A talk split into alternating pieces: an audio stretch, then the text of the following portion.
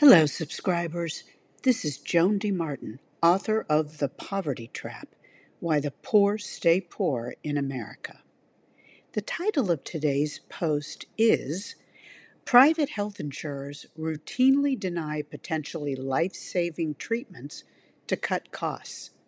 And now they're robo signing denials in bulk. This post goes out to both free and paid subscribers, by the way, but if you are not already a paid subscriber and value this effort and our growing community, please consider upgrading to a paid membership. Thank you. By the way, a few days ago, I, po- I cross posted to my subscribers an invigorating discussion I had with Carrie Lou Hamilton, author of the really cool Substack newsletter pen in fist. But I understand that this cross post did not reach all of my subscribers. There is both a podcast and transcription of that podcast, so you can enjoy it both ways. Have a listen and or read right here, and I'm providing the link for you. Now, to start with tonight's post, uh, I'm starting with a PBS News YouTube video. I think it's about eight minutes long, and it discusses one particular insurance company, and uh, which is Cigna, by the way, and how algorithms are being used to deny health insurance claims in bulk. And it was published on May 28th of 2023. And here's a quote from that uh, video. Quote ProPublica's investigation of health insurance company Cigna, published in March of 2023, found that an automated system called PXDX allowed Cigna medical reviewers to sign off on 50 charts in 10 seconds, presumably without examining the patient's records.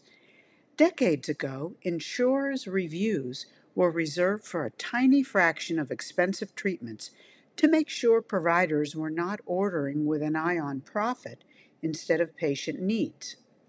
These reviews and the denials have now trickled down to the most mundane medical interventions and needs, including things like asthma inhalers or the heart medicine that a patient has been on for months or years. End quote. Again, that was from PBS News. Earlier this year, I wrote about an infuriating number of healthcare denials specifically issued to those covered by Medicaid, as if the insurance companies were choosing to deny claims to those who were unlikely to have the time or resources to mount successful appeals. And this trend has continued to make the news, with a broader investigation by ProPublica and statistics gathered by the Kaiser Family Foundation in 2023. ProPublica has published a series of articles on the topic of healthcare, healthcare claim denials just in November of this year, in addition to the PBS piece shown above and others. And I think they're worth reviewing here because everyone who has health insurance can be denied payment for treatment which can cause additional medical issues, medical debt, and even death. Private for profit health insurance companies are getting away with a record number of claim denials, many issued with no clear reason or evidence provided for the denial, which the insured needs to file a proper appeal, of course.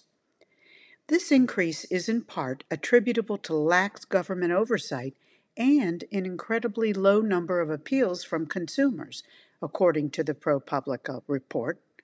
For example, less than 0.2% of the people with health insurance purchased from the ACA exchange in 2021 whose claim for medical coverage was denied appealed the denials.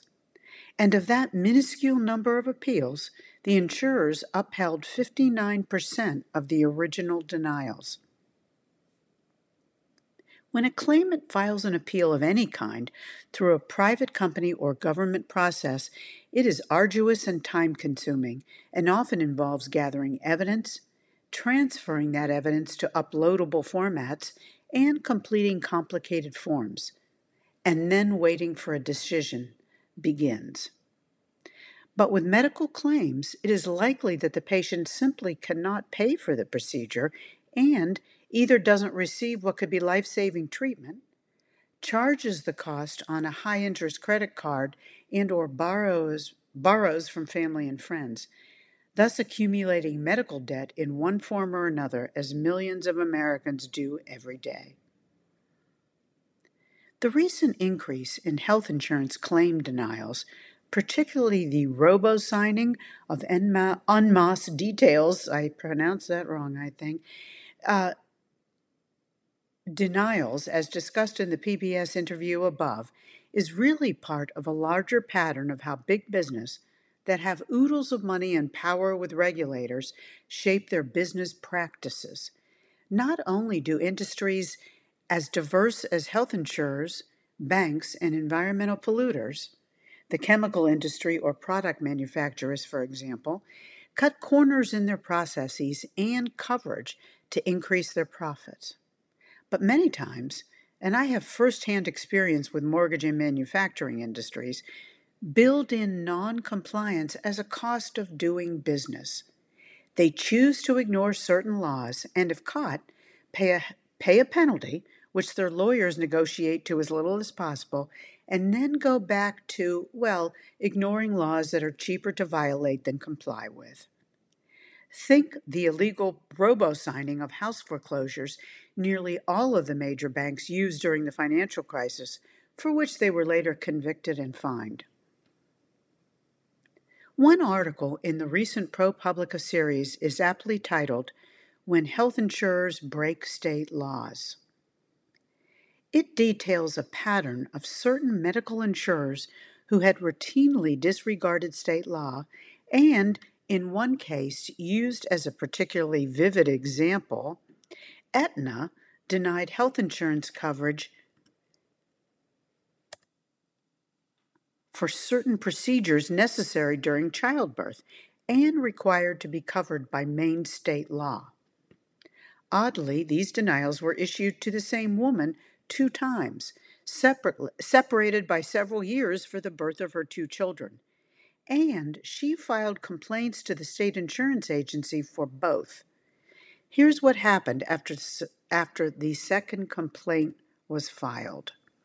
Quote, regulators discovered that the insurer, Aetna, had miscalculated claims related to more than 1,000 births over a four year period. Aetna issued refunds totaling $1.6 million and agreed to pay $150,000 in a fine if it failed to follow conditions listed in a consent agreement.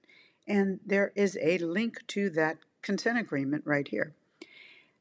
Uh, it was a rare victory. The potential fine, though, constituted less than 0.002% of the 6.6 $6.3 billion in profit recorded by Aetna's parent company, CV Health, CVS Health, that very year. There are numerous egregious cases highlighted through this investigation, but when a person denied medical treatment dies while still fighting for coverage, it's particularly cruel. And when insurance executives purposefully collaborate to deny treatment by circumventing state law with semantics, denials of coverage reach a new low.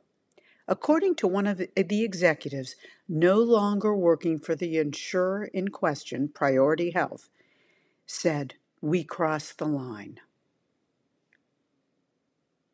What executives at Priority Health did was try to avoid a costly payment that would that was otherwise required by Michigan state law that mandated coverage of all clinically approved cancer treatment drugs. What the doctor ordered for Forrest Van Patten, stricken with an aggressive form of lymphoma, was an FDA approved gene therapy called CAR T cell treatment that Medicare had already approved and had successfully used to treat its patients. the executives decided to specifically exclude gene therapy from coverage in their policies because it was not technically a drug. And here's a quote from that article Knowing it could take weeks to grow the cells used in the treatment, his, Van Patten's, doctors prepared to extract his white blood cells. Quote, These are diseases where we don't have a lot of time to waste, end quote. Williams, who is Van Patten's doctor, said. Then Williams' office found out that Priority Health had denied the request. Forrest's doctors appealed but were turned down again. The Van Pattens didn't have the money to pay out of pocket, and Forrest didn't want to saddle his family with medical debt. His medical team filed a third and final appeal, this one to an independent reviewer. Forrest Van Patten died waiting for a decision on his third appeal.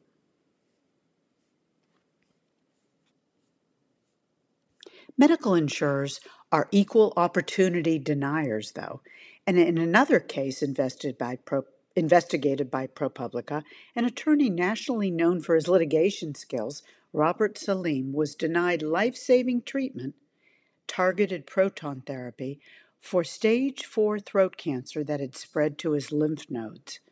The insurer was Blue Cross and Blue Shield of Louisiana and they denied his initial claim and appeals, saying the doctor had to try other procedures first and that the recommended proton therapy, quote, was not medically necessary, end quote. After hearing the grotesque possible side effects of the alternative treatments, Salim paid the $96,000 out of pocket for the recommended proton treatment and along and along with an attorney friend decided to sue Blue Cross and Blue Shield, Louisiana's largest insurer, in court. 4 years later, after several appeals, Salim won. More importantly, he was alive to receive the verdict. Blue Cross and Blue Shield is now fighting the dollar amount it is required to compensate Salim, although the insurer has undoubtedly spent more times, many more times more, many times more in litigation than if they had just paid the claim up front. Here are a few extra resources provided by ProPublica, the Juvenile Di- Diabetes Research Foundation, JDRF, and the federal government for those struggling with medical care denials. The first one is called It's Your Right to Know Why a Health Insurer Denied Your Claim, ProPublica. The second one is Denials and Appeals What to Do When Your Insurance Company Denies Your Coverage, written by JDRF. And finally, How to Appeal an Insurance Company Decision, provided by healthcare.gov. So, have you or your friends or family members been denied health insurance coverage? Did you appeal? Pay for the recommended treatment yourself? Go without treatment? I'd love to hear your thoughts on this issue that affects all of us. Please leave a comment below. I'm excited to hear what you have to say. And as always, please consider supporting the Poverty Trap with a free or paid subscription. Your financial support will allow me to continue writing this newsletter and expanding it with primary source statistics and podcast interviews. Thank you in advance for your financial support of my writing. Remember the Poverty Trap Why the Poor Stay Poor in America is a reader supported publication. To receive new posts and support my work, consider becoming a free or paid subscriber. As always, Thank you for listening and reading. I'll see you next time for The Poverty Trap.